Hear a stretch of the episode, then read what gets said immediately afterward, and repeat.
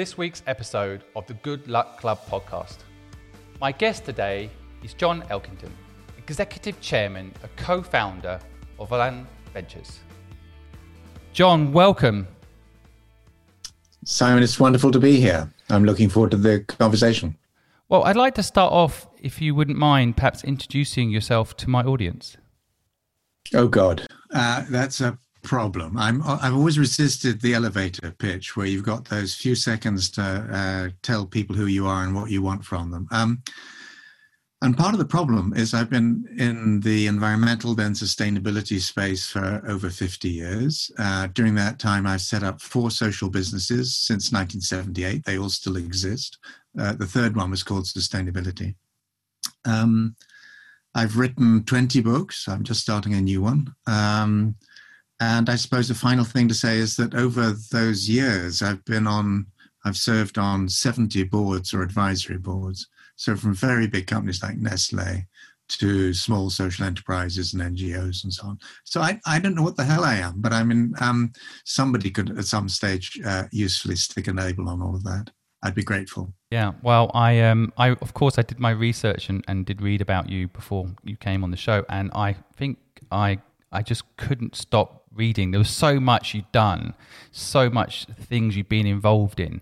And that's why I partly wanted to interview you to see where you're at today and your mindset today after all this experience on, on things like innovation and sustainability and, and all of these elements that you've been involved in your whole life. So, what a legacy, by the way. I just want to say up front how much respect I have for all the things that you've done. I'd like to start off uh, by asking if you wouldn't mind defining what success means to you. I think it's good for my audience to get a gauge of what, what you think that is so that they can get a gauge of who you are.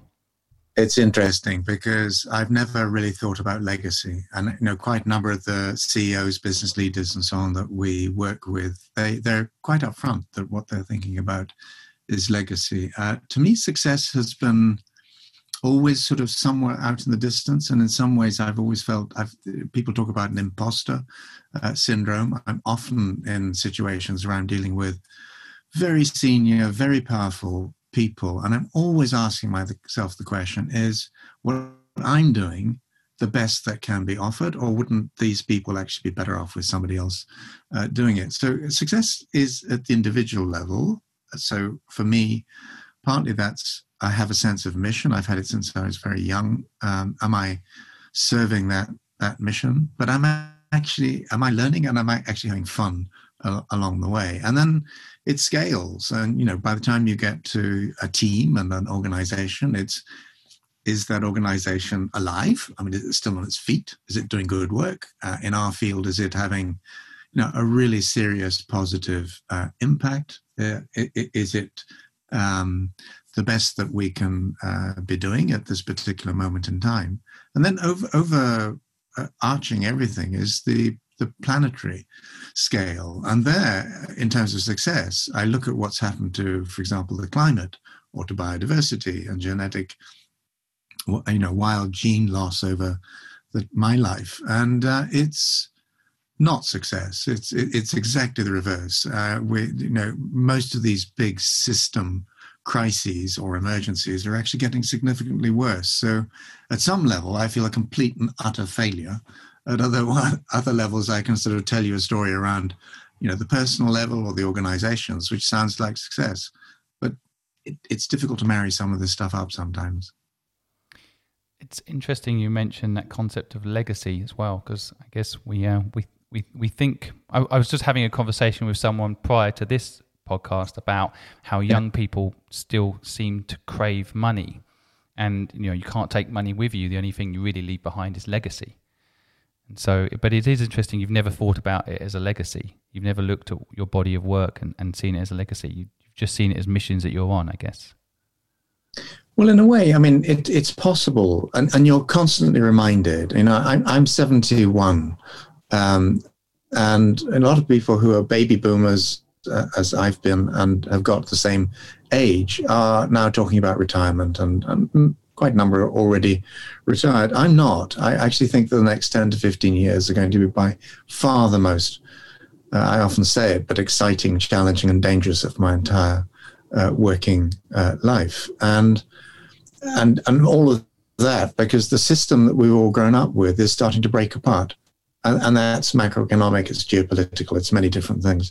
Uh, and that sounds desperate, and indeed it will be. But at the same time, you need the old order to die in order for the new one to come through uh, sufficiently uh, strongly. So I want to play into that next uh, phase uh, of all of this. No, no, legacy, I'll probably think about if I get into my 90s or whatever. Um, both my parents died last year. They were both in their late 90s.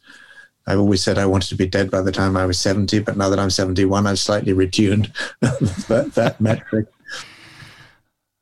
I, I, guess that's also you always think 10 years older than you is old. So I um that that's the funny. That, yeah, it's, it, it, that can be true. But the odd thing is, um, when I was a child, my friends were often 40 to 50 years older than me. And I, I've always been blind to age in a weird way. And now that I'm in my 70s, I find that many of my friends are actually, you know, a third or a quarter of my age. Um, so, yeah, it, it, it's, but in a sense, it, it's not one thing or another. You actually, the, the, the critical challenge now is we've all got to work right the way across the generations. We can't just be a baby boomer. We can't just be Gen X or a millennial or whatever it is. We, we, we've got to sort of be blind to age, but not be blind to the challenges that the different generations are actually facing. I know exactly what you mean about the age thing. I mean, I started a business at 15 years old, and everyone thought I was too young. Young, but I, I think you know it doesn't really matter what age you are. It matters. What was that business doing? What was the theme? A gardening company, very sophisticated, Fantastic. very high tech. You know, basically, yeah. a, someone had a messy garden, and I offered to take care of it. It was, it was, you know, there was no apps around in those days. These days, you have an app for that. You just press a button, and someone does it for you. But, and uh, in my era, you know, 30 years ago, you knocked on someone's door and said, "Your garden's messy. Would you like me to take care of it?" So I've got a solar robot that will do your lawn for the next. Yeah, uh, that's that's the future. But um, you know, it, it's it's. But I, I, I like this whole um, element of taking age out of the equation. I actually think taking time out of the equation is quite an interesting one too. Like yeah. you, like you just said there, and I love it. You know, the next 10, 15 years are going to be the most most prolific of my of my life, the hardest, the most exciting. You know, I think that's uh, that ironically probably keeps you young too, because it sounds like you're going to need well, a lot of energy for what you have planned. Well, that goes back to what I said earlier on. For me, success is uh, in, in, in large part, am I actually having fun? Am I learning? Am I meeting interesting new people? One of the, um, the wretched sides of COVID 19, um, I mean, uh, people have had desperate family and personal losses and so on. But for me, it's not traveling. Uh, and since my um, new book came out in early April, I've done six over 60 virtual keynotes and podcasts and things like that in over 30 countries. But I'm just so frustrated because uh, putting flight shame slightly to one side for the moment, I love traveling to interesting places and meeting new people and, and just getting into ongoing conversations. And many of those turn into friendships that last hopefully a lifetime. I couldn't agree more. I mean, as a podcast host, I am missing the energy of sitting with someone and doing it. It's um, but yeah. hopefully as well, there's some irony in it. It makes us appreciate those things when they come back. So there's something in there not having it for a while makes us appreciate it again, right? Yes, I live in hope. Yeah, I, I love the word fun coming into the conversation, particularly in, in business world. I don't think it's brought into the conversation enough. So, how do you ensure fun? What is fun? well, you, you you you try very hard not to work too hard on it because then that just squashes the thing flat. Um, when when we set up sustainability, for example, in 1987, and we were casting around for values, the three that I came up with and stuck for quite some time uh, were um, we wanted to make a difference. You know, that's become more commonplace, but at the time that was a little unusual we wanted to make a profit uh, because we were a business. We were a social business, but as we might now be called, but um, we wanted to make a profit because then that became our buffer against um, adversity. We could invest um, in, in, in, future activities and so on. And also, we couldn't be pushed around. Uh, because we weren't totally dependent on, on other people's money. But the third one was um, to have fun and learn as we uh, did what we uh, did. So the, the answer is some people just are genetically predisposed not to have fun, and you just sort of probably don't want to have them on the team. So um, when our current CEO uh, was uh, being interviewed about two and a half years ago, my first question uh, to her was, she she has a her family have a labradoodle. Uh, she didn't know that her husband had put the labradoodle on her CV. So my question, first question to her was, "What is the point of a labradoodle?" And just just to see how somebody uh, responded. She actually she she she responded brilliantly well, which is one of the reasons why we uh, took her on. But I, I, think if you if you if you do it all around away days and like Google having sort of playpens for employees or associates or whatever they're called, that's one thing. I, I just think the work itself should be fun. And um, to me, many, many years ago, younger colleagues would ask me, How can you go into a potential client company and know in relatively short order, sometimes within minutes, that you can work with them and, and it probably in one way or another will work out right? And I said, But the, the, the answer for me, one of the critical metrics, is that there's humor there's playfulness. There is that sort of ability to see different sides of a challenge or an opportunity.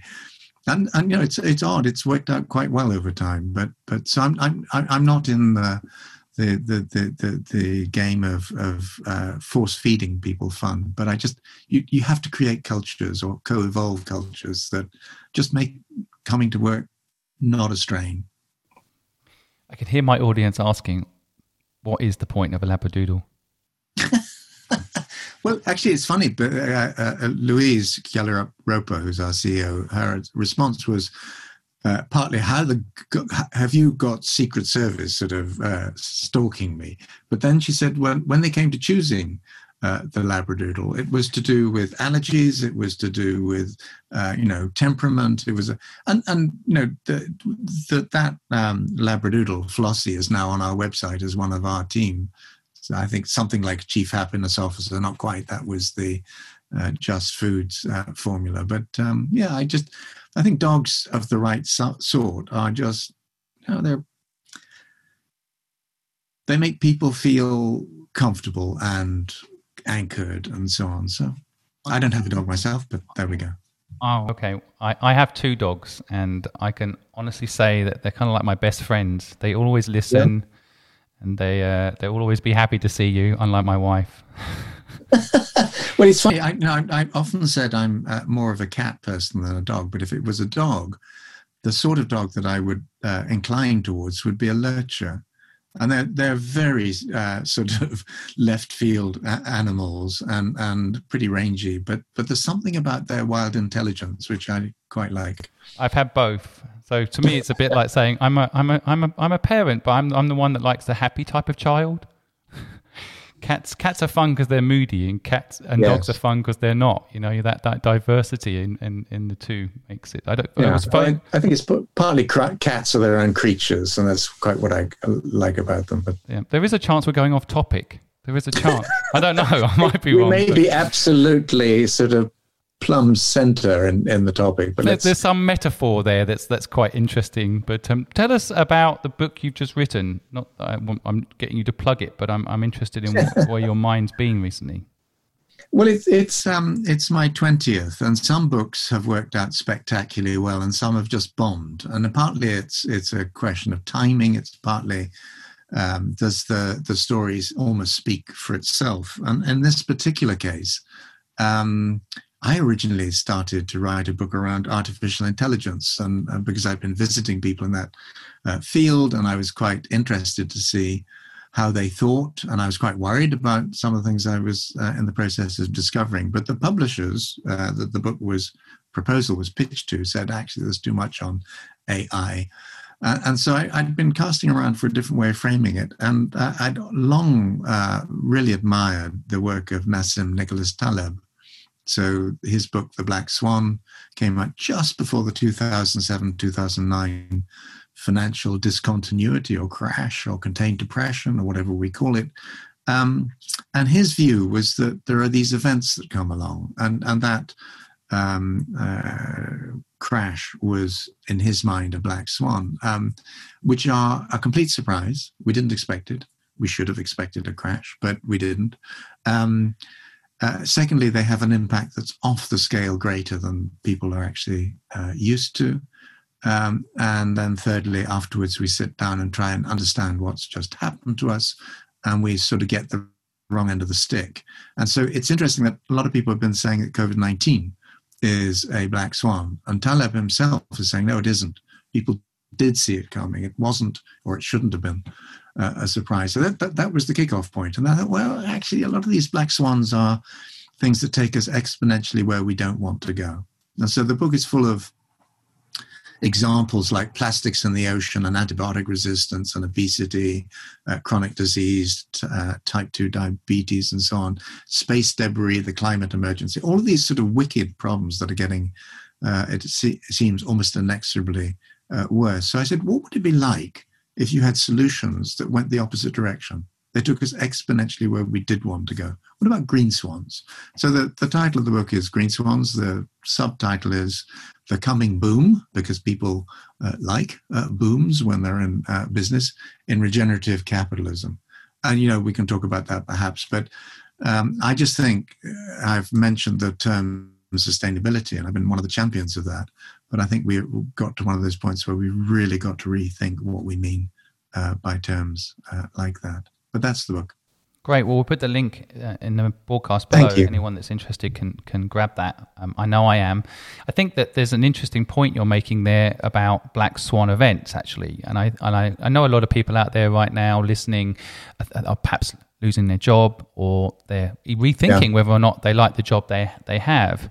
And I guess Black Swan event is it a negative thing or a positive thing? And and and, and I think a lot of the things you're talking about there, it's about how people react to the problem, isn't it? Yeah. So is it the Black Swan event? You could say is COVID, but depending on how you react to it, whether or not there's a positive or, or negative. I think obesity is a good example of that. You read about what, what obesity does to you. You know, if you read that yeah. and then you adjust your lifestyle and eat better and, and so on, then you know that can that can that can be a positive impact on you, or you continue to eat badly and it has a negative impact on you, right? No, it's absolutely true, and I think um, in a way, uh, diabetes is almost uh, a pandemic, um, and it's been created uh, in large part by our diets uh, and by our increasingly sedentary, you know, sitting around uh, life, lifestyles. Um, and for many years, I worked with the world's biggest insulin provider, Novo Nordisk, in, in Denmark. Um, and what was striking about that company was they could have looked at diabetes basically as a gold mine because the pandemic is, is spreading very rapidly around the world. The, one of the worst countries is Mexico, where I've worked. China, with the single child family, has spoiled a generation or several generations of children.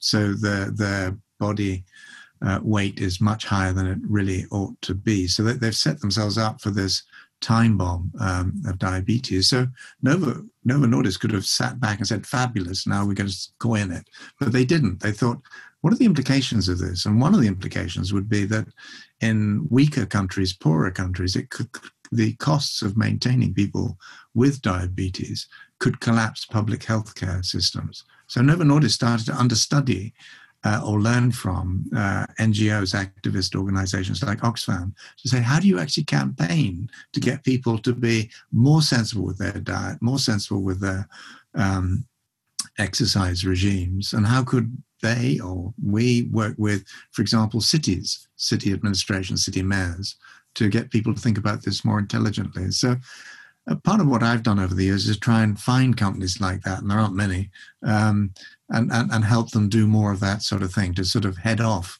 some of these wicked problems at the, at the pass. It's uh, all interlinking. Uh, all the things that you're doing, I think. And I, one thing I'd just like to jump back to something you said earlier, yeah. which is um, don't work too hard on it. Now, what happens in the entrepreneur world is anyone that's listening to, you know, how to become an entrepreneur, what they'll hear from a lot of gurus is work hard, work hard, grind, grind, 19 hours a day, seven days a week. You know, you work, it will, it, you'll get luckier. Um, yeah. you know, the harder you work, the luckier you get. Things like that thrown around. But what you're talking about when you say don't work too hard, I think I want a lot of people to pick up on that. I don't want that to get lost actually, because I think that is gold because I think so often people think that working hard is going to equal success, but it won't necessarily equal sustainability or fun, yeah. which which is very important. And what you're talking about when then taking you know that point you made earlier and, and elongating it to what you're talking about right now, you know, definitely companies I think have to have that mindset too. It's not about coining it now. yeah. it's, it's about thinking about the long term impact of coining it now. You know, if the healthcare system collapses, then that's that's not good for sustainability long term. No, it's not good for anyone. Um, uh, but you know, my wife uh, is somewhere else in the house. We've been together for fifty-two years. She would be cackling if she could hear this um, uh, conversation because she would say, "I've worked 24 hours a day, seven days a week for the last 50 years. So I'm not saying don't work hard, but I'm saying in the middle of that, recognize that you've got to give yourself space in order to enjoy life while it's there rather than simply just strapping yourself to the treadmill and, and, and um, just assuming at some stage you'll earn enough money uh, to sort of basically buy yourself out of the system that you've just created.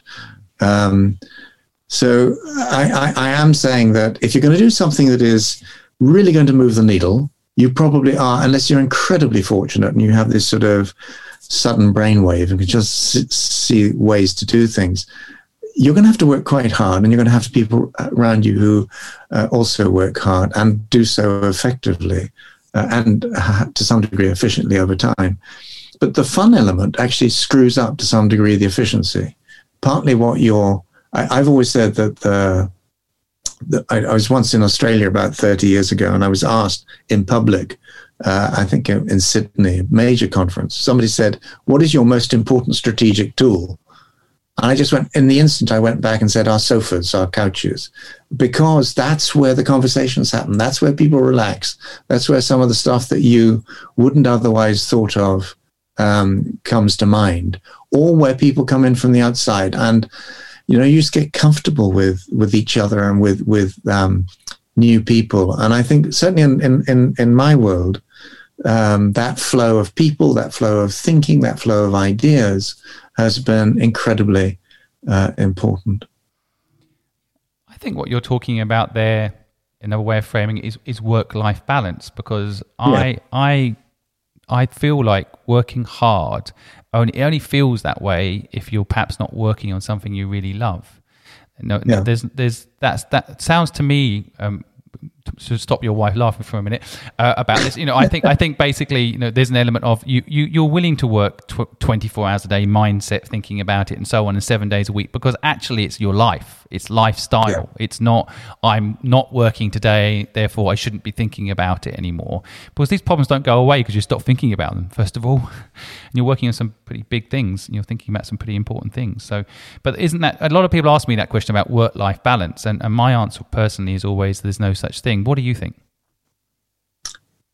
I think there can be. And I think if you're doing work that you don't really enjoy every moment of the day, uh, then um, work life balance is incredibly important because, you know, even in uh, activist organizations, groups like Friends of the Earth, I've seen campaigners and activists burn themselves out because they're so committed. They don't give uh, themselves time to um, do the right thing for their health or whatever, including their mental health. Um, so I think work-life balance remains very important. But like anything that gets professionalized and institutionalized and so on, it to some degree gets quite boring uh, too. So I, I, also recognize that it's an immense privilege to find yourself in a field where you actually do get um, uh, constant uh, positive feedback from what you're doing. That you really do uh, enjoy it. Um, I mean, it doesn't mean that there aren't disasters along the way, and sometimes catastrophes. Of course, there are, but um, just uh, I don't know. I just I, I I can think of very few other things that I could have done with the amount of pleasure, if I can put it that way, as, as what I've done. Even though, as I said, back to your question around success. Uh, in many ways, at the big picture level, it hasn't been a success. I think you know our species has continued to trash uh, the planet. Now things have got better in, in, in, critical areas, and I'm sure will continue uh, to do so. But the point of the book is that if we simply try to do things incrementally, this isn't going to work. And that's where most people currently are. Let's do a little bit more, be a little bit tra- more transparent, a little bit more accountable, and it'll work out right. Well, no, it won't. Um, we've really got to go exponential. And that's part of my last sort of seven or eight years has been trying to think about how do we do that and how do we do that through business and uh, you know it's, it's still a, an inquiry underway I think you're talking there, in my view, again about like human mindset change as well. I mean, I yeah. think for so many people, I mean, I had this conversation recently with someone where I'm like, you know, are you doing what you love every day? Is it purposeful to you? They're like, no, but eventually I'll, I'll, pay my mortgage off and then I'll be happy. yes. And I'm like, well, you know, you are going to die, right? So, you know, you've only got a certain amount of time left. Is it really worth it just to own a property at the end of it? You know, yeah. like, but people, they don't think they're going to die. They don't think they're going to die. And that's the only certainty we've got. They try to then translate that into making people realize how, you know, bad diabetes is for them, even if it's not yeah. affecting them. You know, they, people can't make that, that correlation. Uh, so, what, what's your been your experience when you say positive feedback? I think a lot of people are quite negative about this as well, right? Well, it's funny that sort of death thing. You know, I've, I've except for when I was a child, I've, I've never been. Uh, it's it's the matter of how you die rather than whether you die. And and as I said earlier on, I've I've always wanted to be gone by the time I was seventy, simply because I didn't want to hang around when I was uh, not terribly useful. I you know having had parents who lived such long lives, I, I, I think maybe I'm I'm going to be around for a little bit um, longer. But I, I I don't fear death, uh, and, I, again, I, I'm not sort of trying to stack up a legacy, but I do feel an obligation in a way to the younger people now and the generations to come to try and ensure that as best we can, they are born into, to some degree, inherit a world that is better than we found it. Now that's going to be really hard because, you know, since I was a child, so many of the things I care for haven't got better. I mean, technology's got better and, uh, you know, lifespans have got better and uh, healthcare's got better. If it weren't for modern pharmaceuticals and so on, I would have died at least twice. Um, so I know I acknowledge the, the joys and the pleasures of modern uh, life, but that, that, that sense of, almost culpability, of blame for what's happened, and that sense of responsibility for really pushing other people to think different. And it is about mindsets. It is it's trying to shift people from the point of view where they think, you know, that's somebody else's problem, that's government's problem, or whatever it is, and I'll I'll protect my children or grandchildren or whatever. To actually, we're all in this together, and not just the human species, every species uh, is somehow in this. Just a tiny final, just flip point on the work life balance um, uh, front. I was on a call earlier on today with a very interesting young man who works for a, a, a surfboard company on, on, on the continent. And he, he told me the story of how he, he was um, uh, sailboarding with a friend and the friend was almost killed, almost drowned. And both of them in that moment thought, what are we doing with our lives? And concluded that neither of them were doing uh, work that they really wanted to do. So this guy said, actually, I've always wanted to work with a surf company. So six years later, he moved to a different city, now works with a brilliant uh, company in, in, in, the surfing space. So it's probably easier to do that when we're younger than when we're sort of locked into an organization, uh, locked into a career path. But I think one of the great things about the modern world is that increasingly those sort of uh, jobs for life trajectories are increasingly not happening, even in places like Japan, where they were uh, absolutely standard uh, for so long. So there are more opportunities to sort of stand back and think, what do I really want to do with the rest uh, of my life? And really, what I want to do with the rest of my life is not just more of what I've been doing, because you know that's been effective up to a point, but not sufficiently to hit that big metric of success, but to sort of reinvent what we do.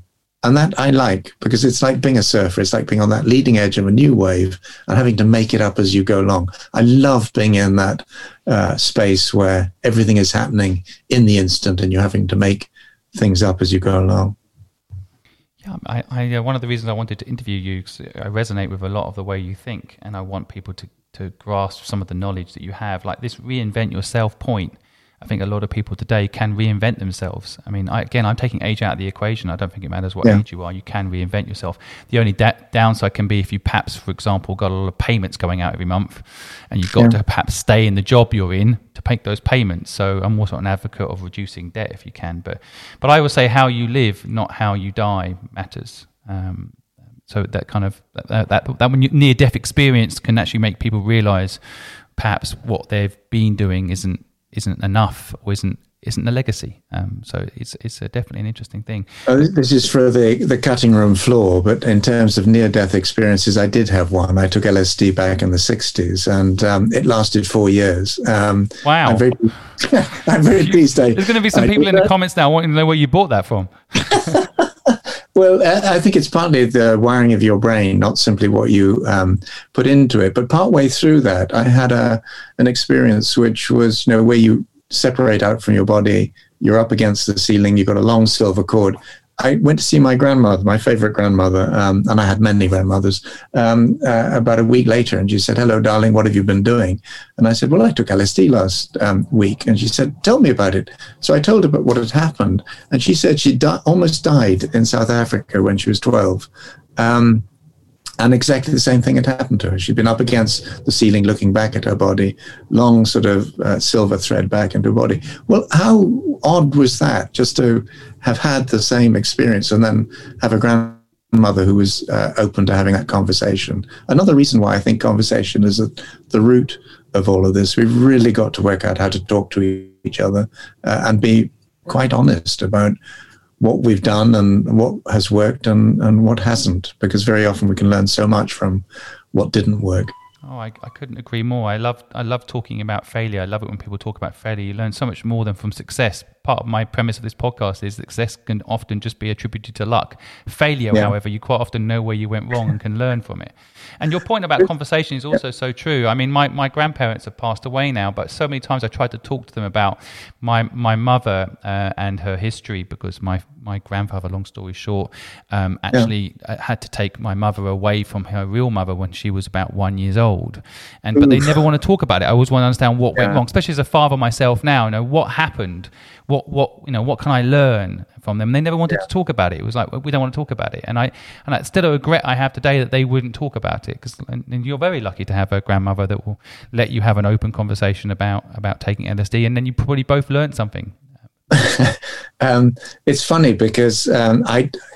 You know, my father was a Battle of Britain pilot. He wouldn't talk about that for a very long time afterwards. And I just say that simply to say to people, just persist and don't sort of try and sort of chisel the knowledge out of people, but just set up the conditions where they feel uh, better able to share what it is that happened to them and what they learned uh, from that. And I look back at his career, and in fact, I just two days ago discovered something he'd written uh, for myself and my siblings, which was, and he, he did a series of things, but one of them was about luck and about how he was shot down in, in the Battle of Britain which saved his life, paradoxically, because you know his squadron was decimated in the coming weeks while he was in hospital.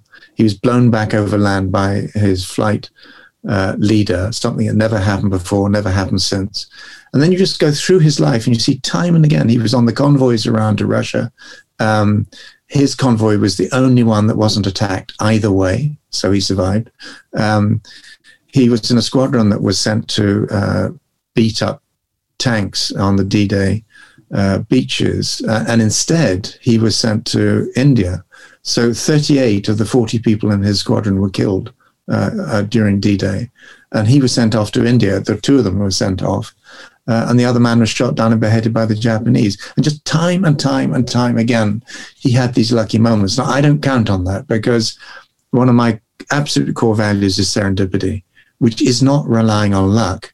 It's creating the conditions, and a lot of it's intuitive, where luck can flow towards you, where the future can come to you in a way that uh, you can engage with and, and, and, and, hopefully do the right sort of um, thing. It, it's something I, have never had a manual. I've never had a, uh, um, a blueprint that I could work from. It's a, a lot of it is instinctive, but it, not, luck is nice. But I think serendipity is absolutely critical. Yeah, I like the philosophy. I mean, the um, point about luck, my view, is that actually there should be two definitions of luck in the dictionary, and I'm mm-hmm. on a mission to update the dictionary because I think right now there's only one, this kind of random concept of luck, which you could argue where you're born. Um, yeah. I'd like to ask you a little bit about your childhood in a minute, but you know, where you're born, and then of course there's the other type of luck, which is what you're talking about. I think where you can influence it, and there's a lot out there, including stuff I've personally written about how you can influence luck. But um, you know, yeah. ultimately, um, you know that, that, there there is there is two really, isn't there? Because I mean, you could argue COVID is yeah. no one's fault. It's you know bad luck, good luck, depending on your perspective as well. Because I think perspective is a very important element of luck, right? Well, I also think it's a systemic um, issue that if you if you build a global economy that is linked by subways and uh, um, airways and so on, and you get involved in wildlife trafficking, trafficking and digging guano out of bat caves and so on, and then you don't properly monitor uh, viruses when they inevitably escape, and you're uh, involved in cutting down forests and so on, the chances of pandemics hitting the global population are radically enhanced. So I think one of the lessons I hope we're learning from all of this is not only there will be more pandemics and there will be worse ones, uh, but that more and more of the crises that we and the opportunities that we face are systemic. Everything links now to everything else, and our brains don't necessarily uh, do that. So I think part of what I've, if I have brought value over the years, it's by it's by well, my job title is chief pollinator. It's it's it's linking things that wouldn't otherwise necessarily be uh, linked in the in the hope and belief that there will be some form of hybrid vigor that comes out of all of that. I love the word pollinate as well. I think it's um, you know kind of reminds you how important the ecosystem is. That, yeah. we're all actually interconnected. Again, I think sometimes worlds become quite. It's about me. It's about what I've got. I'm all right. I've got food. I'm I'm you know that kind of mindset. But, um, but I do like chief pollinate officers. That's, well, in a way, that's where the sofas and so on come in because and, and the traveling because you just it's one of the great privileges of, of, of, of this field, such as it is, that you you're constantly meeting people who are both interesting and, and, and interested, but actually quite different. I mean, there's hugely diverse people coming into this space now scientists, technologists, economists, physicists, I mean, you name it. Uh, and just ordinary people. You said just before we started that you, know, you, you skeptical about university education. And I do think education now is breaking out of the classroom, it's breaking out of the lecture halls. It's it, and, and COVID nineteen has given that a really big shunt. So if people are willing to uh, learn in new ways, by God, the opportunities are there there now. I mean, the it's not just the Encyclopedia Britannica, it's not even Wikipedia. That just the level of knowledge that is out there and accessible is extraordinary. I couldn't agree more. I actually think that's partly why there's such a big burst in podcasts too, because there's yes. so much knowledge out yeah. there that people want to plug into, and, and podcasts are perhaps the the company for you on the sofa right now. If you've got to keep distant from people. But I'm just thinking right now about you know setting up a company with a CPO and a CFO. The CFO is the chief fun officer, and the, and the chief pollinator officer. It's, it sounds like the beginnings of a whole new company structure. Is this book yeah. 21? I see the thing veering all over the road, but it could indeed be fun. Um, yeah. yeah. Would you get any investors? I don't know. Uh, chief I, mad I, I officer. Think, I think the um, the answer is uh, you you've had um, companies, particularly in Silicon Valley, uh, coming up with sort of chief happiness officers. And, and, and I think increasingly people do realize that culture is crucial to sustained success and creativity. And fun has to be an emergent uh, property of that. But I just, my point earlier on was just if you, if you do have a chief fun officer and it's almost like disney. Can't help you because you know you, are all sort of having to goose step uh, to have fun and i just think that's not going to work. That's making 40 year olds walk around in the baking heat wearing a duck outfit. Hardly fun but um, no. yeah i mean culture is an interesting thing. I get asked that a lot. My listeners ask a lot about how to install culture how to create culture. I have a, my own view yep. which is sometimes it's about how you start the business. Actually one of the reasons i think facebook has a real problem today is in fact how the business started, where Mark Zuckerberg stole someone else's idea. And he might have yeah. Uh, executed it better than anyone else on the planet, but ultimately, we all know it wasn't his idea. And if your yeah. culture starts off that way, you're willing to steal someone's idea. Why wouldn't you be willing to steal someone's data? Yeah. You know? And so now this won't get shared on Facebook; it will get blocked. But you know, my point being, just being open about it. Sometimes that's how culture starts, doesn't it? It starts yeah. by your very actions in the early days on a personal level, even if it's got nothing to do with what the company's doing. Well, it's, it's funny just thinking back in in the four organizations I've been practically involved in in co-founding. There, there's always been a tension at their heart. There's there, there have always been people have actually really liked each other and actually uh, on occasion sort of really loved each other. And yet there has been this constant friction between people who see the world differently and are prepared to speak about those differences. And, and, and with the co founder of sustainability, for example, uh, Julia Hailes, I often used to sort of, we used to go and see companies like Procter and Gamble and ferociously disagree in public rather than singing from the same uh, song sheet. I mean, about whether animal welfare was uh, important or whatever it was. And, and the right sort of clients would say, actually, we get as much value out of seeing how that interplay happens as we do about practically what you're, you're advising us um, to do. And I think that tension remains absolutely critical because if you don't have that, and I don't think Zuckerberg does have it, uh, I, I, think he's surrounded by people who just think he's God. Um, you, if you don't have it, uh, you, are going to pay for it over time. And I think Putin will pay, and I think Trump's going to pay, and Bolsonaro is going to pay, and Duterte, and all of these different uh, populist dictators. And we find them in business as well, uh, sadly. I, I, I, but they'll always be with us because, yeah. Well, you need them as well. You you need them. I think Trump, I'm not a fan. Uh, I have a lot of listeners that are fans of Trump, yeah. and that's fine. But I, I'm not, and that, and I feel like, however, what he is good at is creating the conversation about what's wrong with what he's doing. And so, yeah. in some respects, people need that as a as a counterpoint to just, as you say, the Procter and Gamble example. You know, like these guys need that debate because it's yeah. happening anyway. Yeah. Whether, whether you know the people are having these conversations, and I think it's good to have it in the open and to hear what people think, so that you can, frankly, adjust and survive.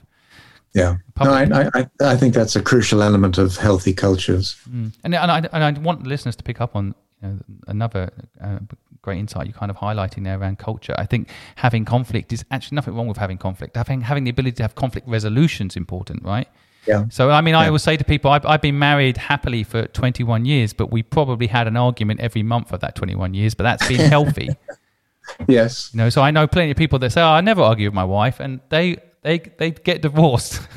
Yeah. Because that, that tension's probably you've been married 52 years, did you say? Well, we've been today is actually our, our, wedding anniversary. We got married in '73, but we actually moved in together in 1968.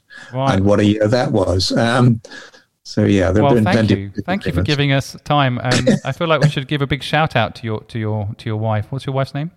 Elaine. Elaine, but, um, thank you, Elaine, for giving us John today. Oh, she, I mean, one of the great things is she's sort of uh, immensely flexible. She'd have to be, wouldn't she? But there we go. Yeah. No. Well, I mean, that's the other thing. I, I, I guess you know talking about culture, you're talking about uh, uh, people disagreeing with each other. I think your partner in life, if you're going to start a business, you need that partner to be on your side. You know, too many people I see have a good idea, raise good yeah. money, are willing to work hard, but their partner pulls them in the opposite direction. Yeah, and, and then well, you know, being, being an entrepreneur, as I sometimes have been, that uh, two of the organizations I co-founded started off in our family home in the uh, 1980s. And at one stage, we had, I think, five or six people working from a small uh, London home. And Elaine sort of put up with that for, uh, I think, about three or four years. And then was just really heartily glad to be shot of that when we moved out into grown up offices. But um, yeah, that, that, it was amazing too how that family environment, our daughters were uh, quite young then. Um, really inflected so much of the culture that then shaped those two organizations afterwards it, it sort of goes into the genetic coding in some way, the woodwork. Yeah, the family environment. I mean, I have exactly yeah. the same. My, my wife, who supported me my whole career, crazy decisions I made, took my three year old son out, who's a handful at the moment, my two dogs, basically, so I can do this podcast show with you today at home. You know, like, in, and, and she doesn't even say, she doesn't complain about it once. And I think. And, what's her name? Her name's Helen. It's not our wedding anniversary. Helen. she gets all she love she needs on the 16th of September. You know that that's. But um, but yeah, but it, it, it's definitely an important part. I want my listeners to pick up on that too as well. The partnerships you have in life, conflict is good, right? I mean, do you uh, do you, do you have any tips on conflict resolution? I should do, shouldn't I? Um, I I think part of it is um, never getting to the point where you're locked in and you have no escape, uh, and to be conscious of the fact that people do really come at these issues, whether they're practical work life balance issues or whether they're what sort of client you should work with or, or what sort of organization you should work with and, and what's appropriate to do. And one of the things I've often tried to do, generally tried to do, is not to decide on other people's behalf, but to put it out to them. So, for example, there were there were moments where we were working with clients who I felt it would be appropriate that we resigned from, and we did that uh, several times. Um, and there were other ca- occasions where there was a lot of money on the table for us to work with particular companies, but they were in industries that were really problematic. And so I'd put that out, or we would put that out to the team to vote. And even when it there was a real financial cost uh, to the individual team members, they voted in what I thought was the right way. I mean, clearly I'd try and inform the debate, but I didn't um, force it. So I think if, if if there is an element of co-evolution, the there is more sort of respect across the team perhaps than there would be if somebody at the top decides, you know, Jeff Bezos or uh, uh, Zuckerberg or whatever, and then you know it's their fault. Uh, but when things do, do get bad, I, on occasion we've had problems in some of the teams. In one case, very long time ago, it went to a uh, a lawsuit which we lost. I mean, it's sort of um, somebody who who claimed uh, unfair dismissal. Um, and when you're a very small organization, it's very easy to allow emotions to sort of um, ripple through. And then you do suddenly find yourself in a, a, court of law. And then you, you have to become a little bit more process oriented. But I, I, I never want to lose that, um, that startup culture uh, in a way. I think there's something about that which is not only exciting and productive, uh, but it's where I like to be. Uh, you know, I, I, have tried to keep organizations that I've been involved in much smaller than the, natu- the market would naturally have them. And some people are happy with that, and others may not be.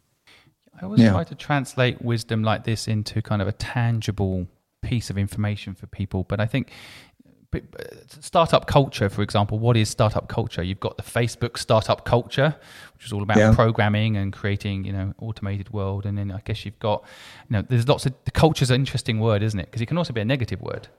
Yeah. And, and so, you know, keeping that culture, I think what you're saying there, my view, my interpretation of what you've just said is an element of democracy there's an you you like the de- democratic approach to things, like the concept of you know don't decide for other people, let other people yeah. decide for them. In a way, you're saying, okay, this is the decision we need to make.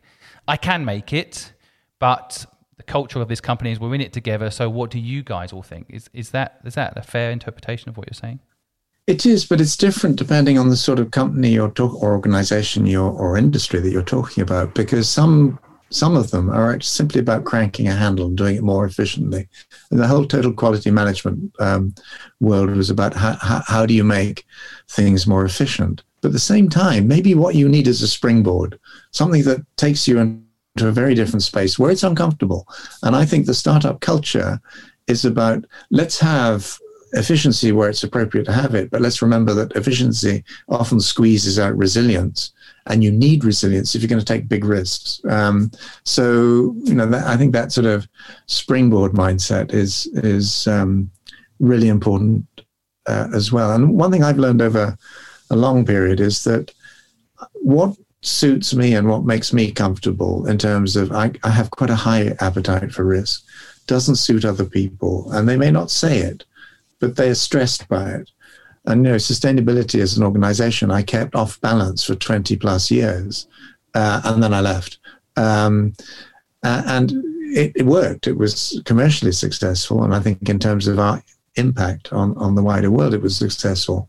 But it did it did strike me afterwards that i should have done more to acknowledge the stress that that that you're constantly going into new areas where you're constantly having to learn constantly having to make it up as you go along that's where I'm happiest. But um, I, th- I, think we've got to help our teams if that's what we decide or they decide they want to do. It's not it's not natural for a, a lot of people. We've got to help them. It's interesting you say appetite for risk. Is that something you've always had, or is it the appetite grown over time? Um, I think I've always had it. Um, I've been a cyclist for uh, well since 1970 in London. And during that time, I've been uh, unconscious four times. I'd say, how are you still alive? well, I had three broken ribs twice. I think mercifully they're the same uh, ribs.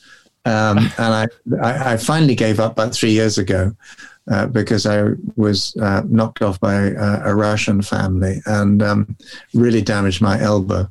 Uh, I've actually started cycling again now because so. um, I thought with the uh, Russian family you were going to do some stereotype that it turned out with some relatives of Putin's and no, they kind of took no, the bike away and said you're never going to bike ride again and you said sure. Not at all, but it's it's funny because London dur- dur- during the period I've lived and worked here has become not only an international city but a global city and we all know that and so of all of those, I mean, the first person who knocked me off was Indonesian, 1975. Third one was Mongolian. Uh, the fifth one was three young African men uh, new to London.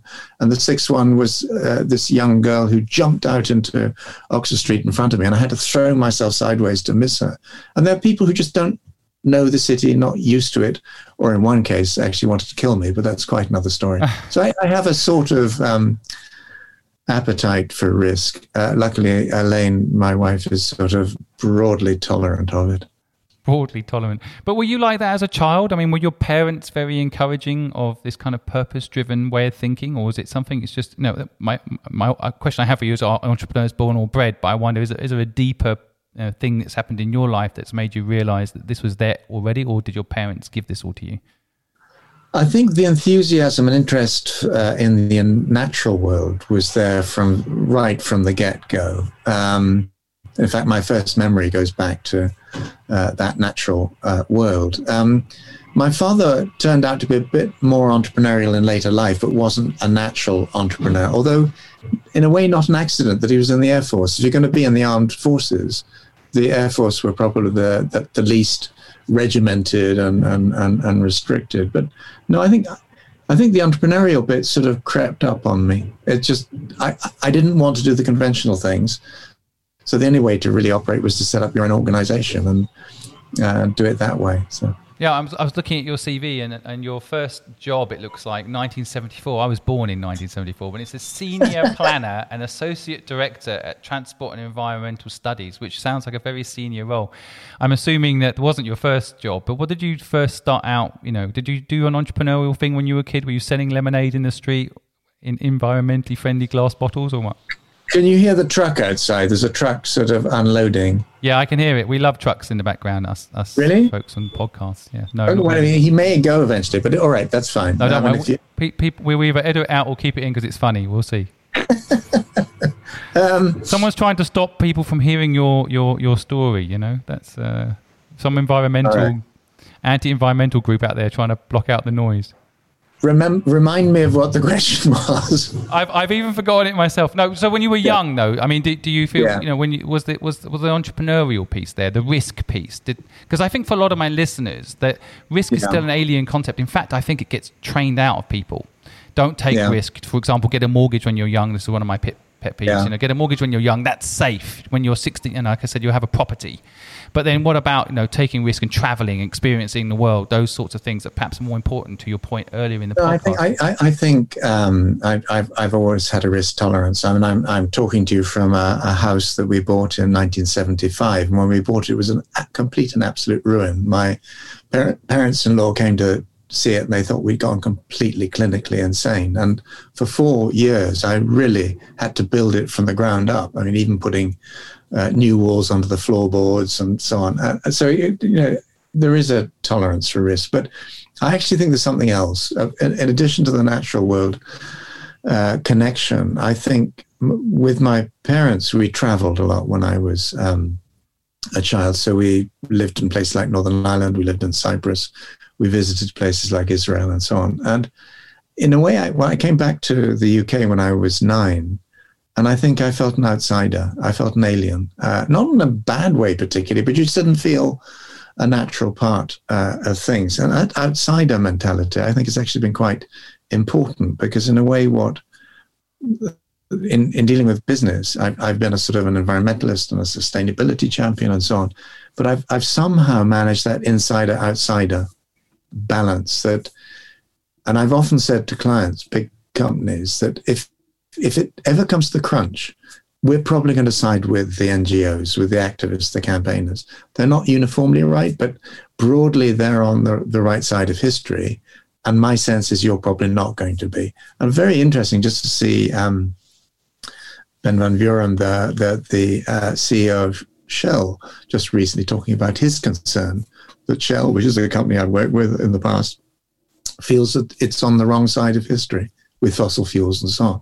Um, so I think that outsider mentality, uh, which sort of, you, I again, I don't think there's a handbook and and how to be. I was once described as grit in the corporate oyster, so that you're there and you're sort of creating a certain tension. People would rather not be challenged in quite that way. But sometimes, because you're challenging in that way, they they get to places or thoughts that they wouldn't otherwise uh, get to. Yeah, you can track a lot of it back to uh, young younger years, but actually, I also think the '60s were a crucible in which uh, quite a number of people in in the baby boom generation just changed, um, and and there were many influences there that I can think back to, and I think, well, that's where some of this stuff came from. Um, yeah, so thank you to that lot. No, I think it's uh, it's I, I, again. I want the listeners to pick up on on this, and not it's such an important piece. I think, which is cultural experiences. How can you build a culture if you've not had experience of lots of cultures? Yeah. So it, it, I think that the upbringing there was what, what I think you're talking about. You've kind of answered my question in a way, which is, you know, are, are entrepreneurs born or bred? The way I've interpreted your answer is that there's a bred piece there that was always naturally in you. This this yeah. nature um, piece. But then the bread piece was that experience with the world, what was what, what was out there outside of, you know, say England. You know what what else was happening, both from an environmental perspective and, and a cultural perspective, yeah. and and that has shaped you into you know your CV today. And so I think a lot of people that are listening, they may well have, and I think a lot of people do have. They're born entrepreneurs, but their environment has bred it out of them. And so I think that's I think it's true. And and if I just think back, just a final comment on that sort of childhood was um, my father was very odd. I mean, he he was in the Air Force, but he wouldn't live on Air Force bases. He, he was unique in that he would always live in the community, even when it was dangerous to do so. In Northern Ireland, we lived on a farm, uh, and the IRA were around. In Cyprus, we lived in Nicosia, in the heart of the city, not on a, a um, an armed base. Uh, and because of that, I met all sorts of people I wouldn't otherwise have um, uh, met. So I, I, in fact, I owe him a considerable debt. He may not have been particularly entrepreneurial, but he was seriously weird. And I think I uh, inherited some of that. One of the main traits of entrepreneur ship is, in my view, risk. Sounds like you took a risk. You wanted to be a part of the culture. You know, I think about the Northern yeah. Ireland example you just given there.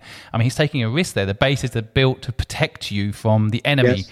So there yeah. you are, you know, um, sitting with the enemy. But I think that gives you incredible, tangible experience that you will not get if you're stuck inside an ecosystem. Personally, I'm sure this is true for you. If you go on holiday somewhere, I hate staying in these big complexes where you're basically, yeah. you might as well be, it doesn't matter where you are in the world, it's just sunny instead of rainy, but that's it where it's nothing more exciting. I've gone to Indonesia, for example, than actually hanging out in the streets. I've been to Kenya, actually hanging out in the streets, even living in a street house on a road in Kenya that isn't really a road. you know, that's a real experience. Yeah. You know, living in some five star um, luxury hotel doesn't really show you what's really going on, right? That's kind of what you're talking about, I think, there, which is an amazing experience for a young person. But I bet when you were young, you didn't feel that way. Did you always feel like you were moving too much? No, I love the different places that we lived. I mean, with a sort of real, real intensity. Uh, but my main memory is just uh, when we would leave um, and feeling that you had had friends that you would never see again, uh, particularly uh, when we left Cyprus. Um, so that, that, that, but in a sense, that's where that sense of uh, being an outsider came from. You, you, you, you sort of had to almost protect yourself, knowing that you might get to know people, but then you'd sort of be uh, wrenched. There's also um, probably a, an element of counterbalance there. Why, since 1975, you've lived in the same home. So you, you, know, there's there's a time and a place to be moving around a lot, right?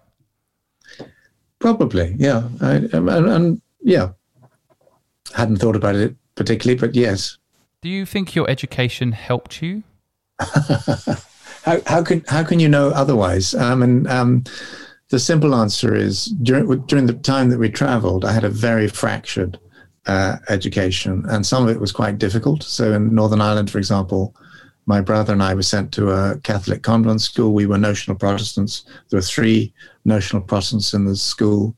We got roughed up pretty much every day for three years. Never really thought about it, but you know, it it was uh, a suppressed violence because the Catholic convent school was embedded in a Protestant community, and you just had this sort of static charge that came through. Um, one of the most extraordinary uh, moments in my entire life, which was foundational, happened because of um, all of that, and and, and the same in, in, in we went to an air force school in, in, in Cyprus, but when we came back to the UK, was almost sent to a concentration camp. I mean, it was a, a prep school that did me incredible good. But in the end, the headmaster was sent to an asylum because he was so incredibly violent. And, and a lot of that has only come out in, in, in um, uh, recent years. And then I went to a very liberal school, Bryanston, which I think was the making of me. I think it, it, it in, you know, from very early age, you were encouraged to devote your own time to what interested you. And I, by God, I uh, made use of that. And then I went, did go to university twice. It wasn't any expectation of my family. First to a, a, a, very new and very radical university, Essex, which blew up while I was there in the student rebellions. Um, in fact, my uh, wife's uh, prior boyfriend was uh, one of the ringleaders of all of that. And then I went after some time to UCL, which is where I uh, studied city planning. Um, and that was more staid, that was more static, uh, but it was part of London. And again, both of those universities I used as a springboard to do things that were quite different from what I should have been um, learning. And actually, longer term to your question, I think that served me very well, but I didn't know at the time particularly. I can see, like I mentioned earlier, that you you know you worked as a senior planner for a few years, and then it seems like your first business, your own business, was in 1978. ENDS report. Uh, yeah. And so how, how did, um, for my listeners uh, trying to understand how to make the transition, say, from employment to working for yourself, now what happened there for you? What what was the journey? How did you start your own thing? Um, well, the Environmental Data Services, which is the company we set up um, in 1978, there were two other people who were really, really important in setting that up. One had founded a group that was very successful called Incomes Data Services, and they tracked labor relations and so on at the time when unions were very much more uh, powerful. Um, and so he invested in uh, Environmental Data Services or ENDS. Um, and I, the second person, was one of the founders of the environmental movement. Uh, he'd founded the World Wildlife Fund with Peter Scott. His name was Max Nicholson. And I'd been writing while working for a prior um, firm, uh, uh, Transport and Environment Studies or TEST. Um, I'd been writing for New Scientist and I'd been doing a monthly, quite major feature. And some of it was quite hard hitting, let's say. And because of that, Max came to me and said, Would I be the founding editor and then later managing director of um. So th- there was again a, a, degree of serendipity. Max came across me because of something that I was doing that was almost extracurricular. It wasn't something that I was actually meant to be doing part, as part of my professional employment, although it did come into that. And then one thing led uh, to another. And you know, it was very difficult for the first few years because business did not want to talk about safety or health or environment. So again, it was like being a Trojan horse. It was except that you didn't want to lay waste to what was on the other side of the wall, but you you were trying to get into companies, and initially it was incredibly problematic. You felt yourself really lucky if you got through the front gate and you met PR people or lawyers. Now, I mean, it would be routine to go into the boardroom and, and, and deal with CEOs and chief financial officers, not chief fund officers or whatever. But um, so it, it was a campaign. I mean, I look back now and it was very much a style of activism, but it was almost on a business to business basis. We were a limited company that gave people some sense that we were um, legitimate in a way or, or, or not completely anti business. Um, yeah, I mean, I, I, wish I wish there was an easy way of saying here's the formula, but in every case, it was something that felt at the time like a natural progression that felt quite exciting to be involved in, a bit of a challenge. Um, was it a yes yeah. as soon as you were asked to do this? Was like, yeah, I'll be a founding editor for no, this. No, it wasn't. I mean, it wasn't. In fact, I asked Max um, to fund a project for six weeks where I could stay with the original firm test and they were paid for the work. But at the end of it, I actually felt actually there's something here which is really important to do. And I'd written about business uh, before, but I hadn't actually worked for business. So I thought this is actually a, uh, an interesting next step. Um, but it, there's also been a, an odd balancing um, act that we've, when we set up sustainability, for example, in 1987, uh, we'd, um, we were working on a book called The Green Consumer Guide, which ended up selling a million copies and going into 20 foreign language editions and so on. But it was a major headache for the companies that we actually wanted to work with. Um, and two of them sued us. Uh, McDonald's sued us, and um, ICI, Imperial Chemical Industries, which paradoxically was a client at the time, but a different part of the company, three different parts of the company sued us. We won all of those court cases. Um, but that must have been scary at say, the time. You really do have high risk appetite. I, I, well, idea of McDonald's, ICI coming after me for even talking about them on this podcast show scares me. Well, it's funny because um, uh, I went to see uh, a lawyer, our own lawyer, uh, to say, "What do we do?" And he said, "Look, you've got no choice. Just you've got to cave in. These people will crush you, uh, whether you're right or wrong." And then, just as I was standing up to leave, he said, "Okay, unless, of course, you want to play poker." And I'd never played poker in my life, but I knew the nature of the game. And that very night, I went down to Cardiff to do a a radio broadcast. It was the BBC. Um, it was eight million listeners. Uh, the comedian uh, Pamela Stephenson was on the panel. Was the guy who was a rock uh, star, and there was um, a television scientist. And after the broadcast, which was live, a couple of people from McDonald's came up and said, you know, during the broadcast, you talked about the allegations. Uh, and I said, well, it wasn't me, it was the rock star uh, from Hue and Cry. Um, uh, and they, they said, well, you know, you can't do that. You've got, you're subject of an injunction. Uh, and then I thought, well, this is the poker moment. And they said, um, I said, uh, we're, we're now actually going to go to court. We found enough on McDonald's to uh, really drag you through the mud. And they, the, the two women who'd come up, it was rather unkind of me, but, but they then said, oh, would you talk to our president? And I said, well, if he'll call me. Um, and it was a he and he rang the next morning and and um, he said, "What do you want to get off our backs?" And I told them, and they then spent uh, about a month doing what we'd asked them to do, and then we had this incredible set piece um, meeting with their lawyers in a big tower block in London, and it was one of those moments. You know, they basically were going to kill our company, um, but in the end, they didn't. And right at the end of the process, they said, "Would we work with them?" And my answer was never mm. on the basis of what we've seen. But I didn't I didn't go into that knowingly thinking that's how it's going to play out. Mm. But once it had started, it's like being committed to a wave on a surfboard. You just you have to do you have to go through with it. Um, I think there's such there's such a fantastic insight there again. You know, in, in a way, you're still talking about being an outsider too, but to to these big companies that, who do put a lot of pressure on people, um, and, and, like you say, you feel like you're going to lose for sure. Pushing back and being an outsider can can scare them. It's not David Goliath not wanting to get religious about it, but or, or that whole concept that actually I've had a similar situation, by the way yeah. I had a similar situation where, I, but I think the key, of course, is that you know, are you on the right side of history? That's the question yeah. I ask myself. Have I, have I, am I actually wrong here, or are they actually wrong in the eyes of you know, the, the, planet? and so, you know, I think ultimately, uh, like Nelson Mandela is a good example. You go to prison for it. In the end, people are going to know yeah. the truth, right?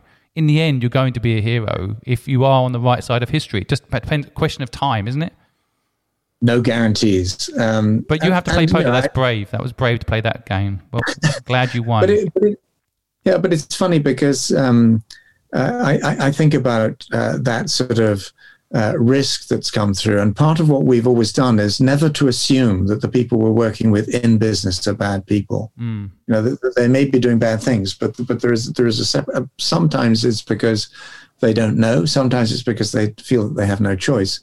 Um, but there are bad people, uh, and, and and when you come across them, you have to uh, stand up. And I remember once having a stand-up row with Rex Tillerson, who went on to become Trump's Secretary of State, but he was then CEO of ExxonMobil. And I was in Stavanger. I was talking to a conference of about 300 uh, fossil fuel people, and I was talking about how Exxon had corrupted the political process around climate change, and for a very long time. And Tillerson walked into the back of the room with his entourage and bawled across these sort of nonplussed conference uh, delegates. That's a goddamn lie.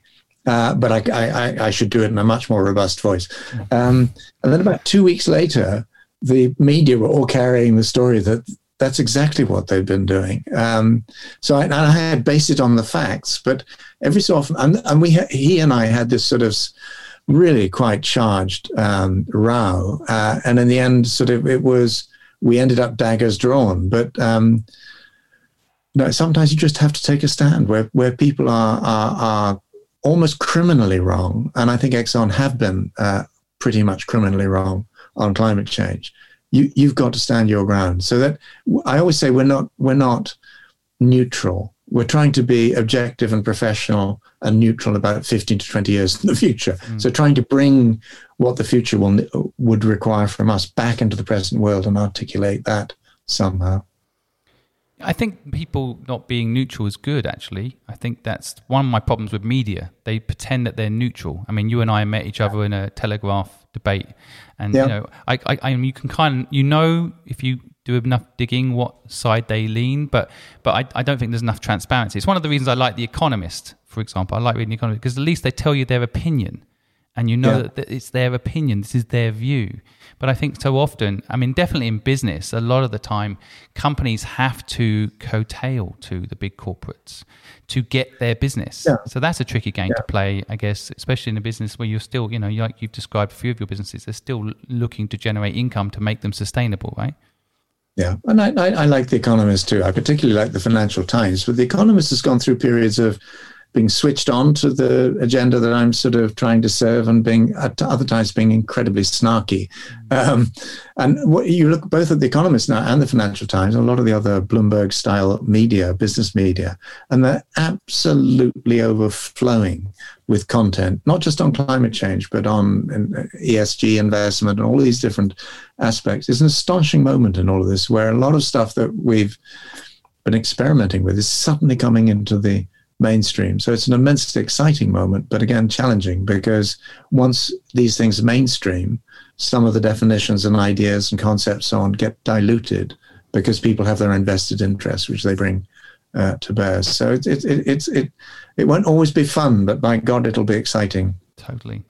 Well, um, You've written 20 books, so I've got a feeling I could speak to you all day long. The amount of insight and knowledge you've got, uh, I just it just blows my mind. I've written one book which will be out in November, and that's that one book of twelve chapters has covered my whole life. So I don't know how you managed to do twenty. And uh, I would love I, to see that when it comes out. Oh, thank you very much. Yeah, well, I, will uh, I'll send you a copy. But uh, but I, I um I'm going to read all your books, and I'm excited. I think a lot of my listeners. Um, I wouldn't. No, because I think no, I wouldn't. I I, I can suggest uh, three or four that I would recommend, but it's it's just that some of them were period, you know, period pieces. Um, I, for example, one of them was called. I, it was it was a penguin. It was 1985. It was called The Poisoned Womb, and um, it was about reproductive toxicology, which sound will sound completely wild and out of frame for a lot of your listeners. But Ted Hughes, he was then the um, poet laureate, did a poem around the book, and it was published in the Times and so on. So some some of these things have ripple effects. But the book itself, I think it stood the test of time. But I wouldn't, I no, I, I wouldn't uh, recommend that one as sort of main. To me, it's like when you find a director that you like. You know, you might watch yeah. some of their old movies and not be exactly, but you like the genre. You know, you like you like the style. You watch them learn as they create these things. By the way, I'm dyslexic, so reading. Actually, what I mean is my wife will read them to me. So let's see if I can get her to read all twenty of your books to me. but um, but certainly I'm going to read the latest Helen, one. I don't re- I don't recommend that sort of purgatory on on any of uh, anyone. But um, no. Anyway, but thank you for the expression of interest. No, I'm going to read the Green Swan, that's for sure. And thank you for giving us your time. I, I absolutely would love to have you back on. I've got a whole series of things I've written down that actually I'd like to talk about um, innovation um, and go deeper into things like culture, talk about um, the Green Swan a little bit more. So I'd love to have you back. I'm going to sum up what I've taken away from today very quickly. Um, but I just, okay. before I say it, I just want to say thank you so much for taking your time out, especially on your wedding anniversary day. So thank you, that so much. I'm excited to see what you do in the next 10 to 15 years. Myself and my listeners, we're here if you need anything to help in any of the causes that you're championing on our, on our behalf. Thank so thank you. But I'm going to quickly sum up some of the things I've, I've taken away. I think uh, letting people decide, don't decide other, other people's, um, let, don't decide on other people's behalf is something that really resonates with me. And although people might translate that as I did into democracy, it is an interesting thing, you know, not to let people be trapped, give people options. I think in business this is something not talked about enough, but co-founders, yeah. for example, often fall out with each other. Sometimes it's the argument for not having marriage because people feel trapped, you know. But but it's not marriage that's the kip makes you trapped. It's your mindset. And I think giving people the option to make decisions and and, and having mm-hmm. a, an open debate about things, even if you don't agree with them, is is a fantastic bit of insight there. I, I do like this concept of reinvent yourself. I think that's very current for today's world. I think a lot of companies should do it. And I and I, it's good to hear some examples you've highlighted there of people that are thinking long term and not just about how they can profit. I was just looking at Amazon and Jeff Bezos being four hundred billion dollars richer since COVID began. You know that yeah. that that doesn't seem right to me. Um, but having said that, you know he can reinvent himself and give some of that uh, success back into the system. Then you know that's what it's about. I think as on an individual level, as you mentioned earlier, people now have many chances and many careers in life. There's no longer one job like it was in Japan, as you yeah. mentioned, for your whole life. But there really is an opportunity to reinvent yourself. I reckon there's six, seven, eight, nine, ten careers in a lifetime now. So now, you know, reinventing yourself, such a powerful um, phrase. I want people to take home. Um, I like this concept that you know you're lucky to get shot down. You told that story. you know, I, I, think that's such a good uh, expression of for life. Actually, we should make it into a T-shirt. You know, you might think getting shot down was bad news. I'm going to write that one down. Yeah, I think I think you you know you, you might find you're lucky to get shot down. That, that, that there's there's uh, there's something in it of course, we mentioned it a few times, but I love it too, which is this be an outsider. I think so many people don't realize that, you know, a lot of people that I know myself, I went and lived overseas for a while and I built a company. And in a way, being, being a foreigner in that country was a benefit because I didn't understand the culture. So I didn't, you know, I didn't know what people were thinking about me. I didn't know how people were judging me because I didn't understand the culture. So I just went and built stuff. And so sometimes in England, for example, a lot of people get trapped into the culture of how much money are you making, what car do you drive? Where do you live? As if any of this stuff matters. It doesn't. You go live in a foreign place or go live in a new location and you're an outsider. It's very empowering. So if you can't move overseas, just change your mindset. Be an outsider. Don't have to yeah. follow what everyone else is doing and buy a house when you're 18 necessarily. You know, there's there's lots of options, and I, and I like people to take that home. Um, from this podcast today. I, I, and finally, I, you know, I, say two things. One is I love this business model. It's kind of like which you mentioned at the beginning, which is you know make a profit and you know have a rule in there where you can't be pushed around which allows you to stick to your culture and your moral code and those things and then have fun those kind of three elements to me are just the best kind of business model um, you could possibly have and i mo myself i've tried make to it, make a difference does come in there simon absolutely completely yes. i think i think yeah. overarching my final words on this up you know purpose when i read your cv okay. purpose comes through and I think that's what you know. That's why you've worked 24 hours a day, seven days a week, and your wife's not mind, not minded that at all. And, and you've, of course, today looking at the future as, as an exciting opportunity because it's purpose at the top of it all. From everything you've said, I feel like you've got a strong purpose. I hope people take that energy and put that into their businesses and into that into their lives. And I'll finally say, um, people should get a labradoodle because if they've got allergies, they're good dogs to have. So we, or, we, or, a lurcher. Or a lurcher, yeah. You know, so so yeah. so many learnings, and uh, and hopefully we've just increased the amount of uh, uh, labradoodles that get adopted right now. So, and and lurchers. Thank you so much for your time, John. Thank you, Simon. Really enjoyed it. Until soon. Thank you so much for listening to the Good Luck Club podcast. We know you have thousands of podcasts you could be listening to, but you've chosen to listen to ours. Our mission is to help a million people start a business of their own and anyone out there that started a business never feel alone doing it.